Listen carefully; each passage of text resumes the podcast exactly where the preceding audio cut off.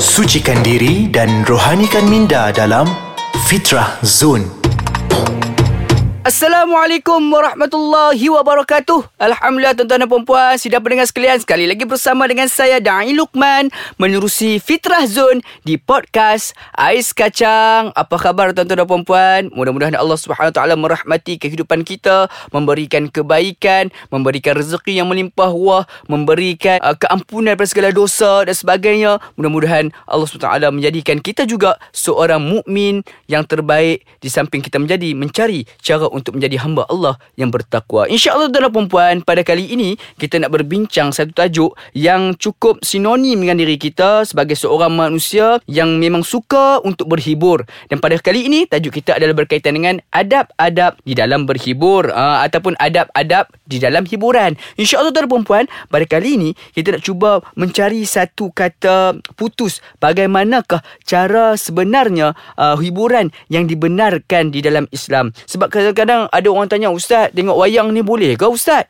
Kan? Ada kadang-kadang orang tanya pula Ustaz kalau kita pergi konsert ni boleh Ustaz? Konsert K-pop konsert tak kisah konsert rock ke tak kisahlah apa-apa pun. Orang bertanya. Banyak orang bertanya. Kadang-kadang ada orang yang jenis orang kata apa masih lagi berada di dalam kepompong ilmu yang sedikit mereka beranggapan bahawa setiap hiburan itu adalah haram. Tengok wayang tak boleh pergi konsert tak boleh pergi karaoke tak boleh segala-galanya tak boleh segala-galanya haram. Jadi pada kali ini kita akan cuba untuk cari satu kata putus ataupun satu pencerahan bagaimanakah hiburan yang dibenarkan di dalam Islam. Insyaallah tuan-tuan dan puan sebelum tu seperti biasalah saya nak wawarkan sekiranya tuan-tuan dan puan masih lagi belum ada aplikasi Ais Kacang jangan lupa untuk download dan install aplikasi Ais Kacang sekarang menerusi Google Play Store dan juga Apple App Store. Dan tuan-tuan dan perempuan, sekiranya ada sebarang cadangan, boleh untuk melayari website kami di aiskacang.com.my dan juga jangan lupa untuk like Facebook kami di uh, page Ais Kacang dan tuan-tuan dan perempuan sekiranya anda seorang pengguna Tegar, Instagram dan juga Twitter, jangan lupa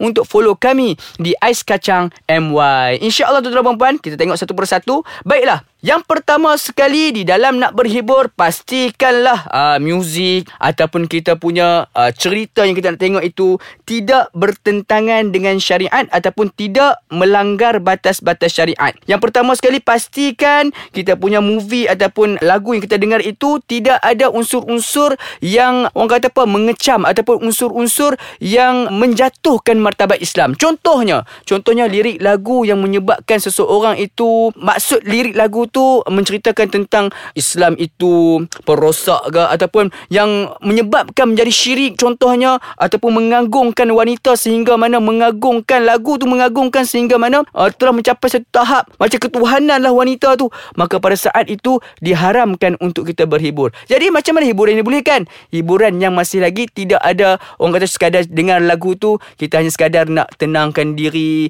ataupun uh, lagu yang kita dengar itu tidak ada baik-baik lagu ataupun lirik-lirik lagu yang menyesatkan kita. Baik, itu yang pertama. Yang keduanya, di dalam kita nak berhibur ni, pastikanlah kita juga menjaga batas-batas uh, pergaulan. Uh, contohnya, nak pergi karaoke. Tak ada masalah pergi karaoke kalau kita pergi dengan kawan-kawan yang sejenis dengan kita. Contohnya macam mana? Yang lelaki pergi berkaraoke dengan lelaki. Yalah, kadang-kadang kita ni mungkin dalam mood-mood ataupun di dalam musim-musim exam ni, lepas-lepas exam tu nak release tension. Tak ada masalah nak pergi karaoke.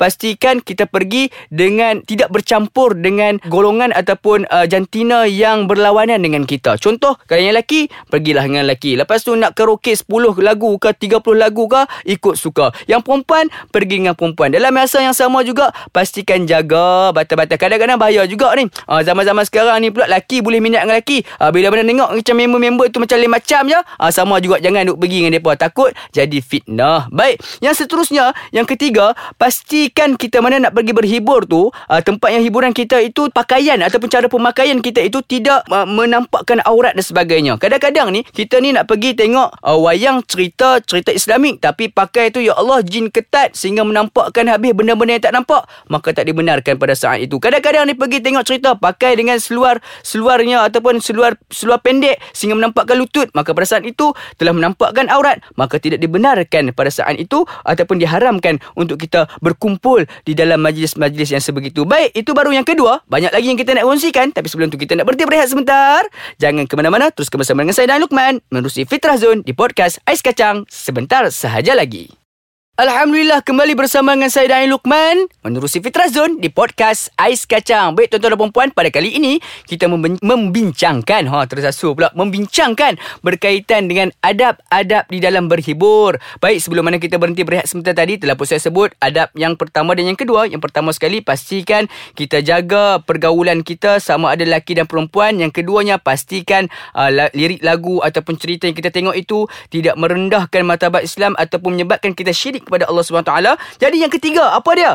Yang ketiga Adab yang ketiga pastikan Hiburan yang kita dengar Hiburan yang kita nak, nak layan tu Tidak melarakan kita ha, Lara ni apa dia? Orang tanya Ustaz Lara tu apa dia Ustaz? Kan kami ni faham lara Lara ni Lara Lara durjana kan macam tu kan Orang kata apa Mendam rasa Terasa lara Sebagainya Lara ni bermaksud Menyebabkan kita terlupa Kepada kewajipan kita Kepada Allah Subhanahu Wa Taala. Contohnya bagaimana? Tengok wayang Tapi tiba-tiba Solat zuhur kita tinggal Kita pergi karaoke. Tengok-tengok sampai esok subuh Subuh tertinggal. Kita pergi mana lagi? Pergi tengok konsert. Menyebabkan kita lara. Kita duduk dengar sangat baik-baik lagu itu Sehingga mana kita dalam hati kita terlupa pada Allah Subhanahu Taala. Maka pada saat itu Kita telah pun termasuk di dalam kalangan Orang-orang yang lara. Dan orang-orang yang lara ni tuan-tuan dan perempuan Balasannya Azabnya cukup pedih Di akhirat kelak. Baik Itu yang ketiga. Yang keempatnya Pastikanlah uh, Orang kata apa Bila mana kita nak mendengar satu muzik Contohnya kita pergi mendengar konsert. Pastikan instrumen-instrumen yang kita dengar tu tak menyebabkan kita ini menjadi khayal. Ha, macam mana pula ustaz?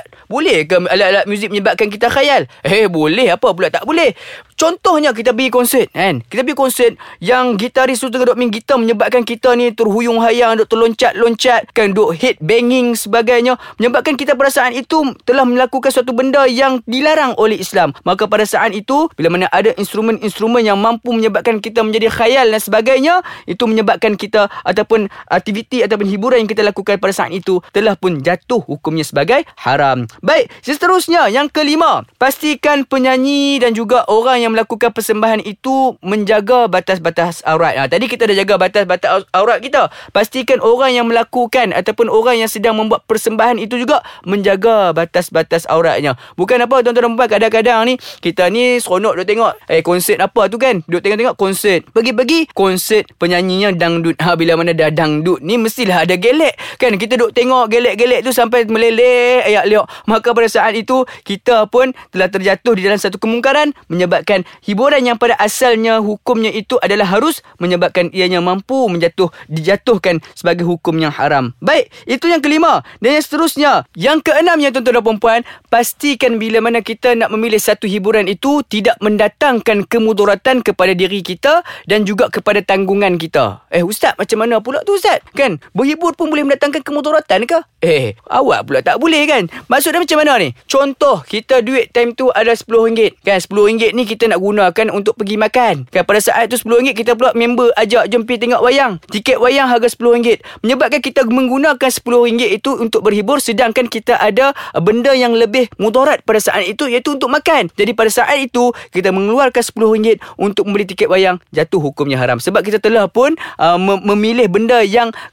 sebagai satu kehendak kita telah melebihkan kehendak daripada keperluan kita. Contohnya lagi macam mana? Contohnya bila mana kita ni bagi berhibur tinggal anak bini kita kat rumah. Ha, kita duk pergi berhibur sampai tengah malam. Kita pula sampai tak pergi kerja pula dah. Kan menyebabkan kita bila mana pergi berhibur sangat ni sampai 3 bulan 4 bulan contohnya pergi orang kata apa ikut tour konsert contohnya kan menyebabkan kita tinggal anak bini kita kat rumah tak makan lah tak tidur sebagainya menyebabkan itu juga mendatangkan kemudaratan kepada orang lain maka pada saat itu menjadi hukumnya itu adalah haram dan seterusnya tuan-tuan dan puan kemudaratan ini juga menyebabkan bila mana ianya mendatangkan orang kata apa masalah kesihatan kepada kita. Contoh macam mana? Ha, macam tadilah.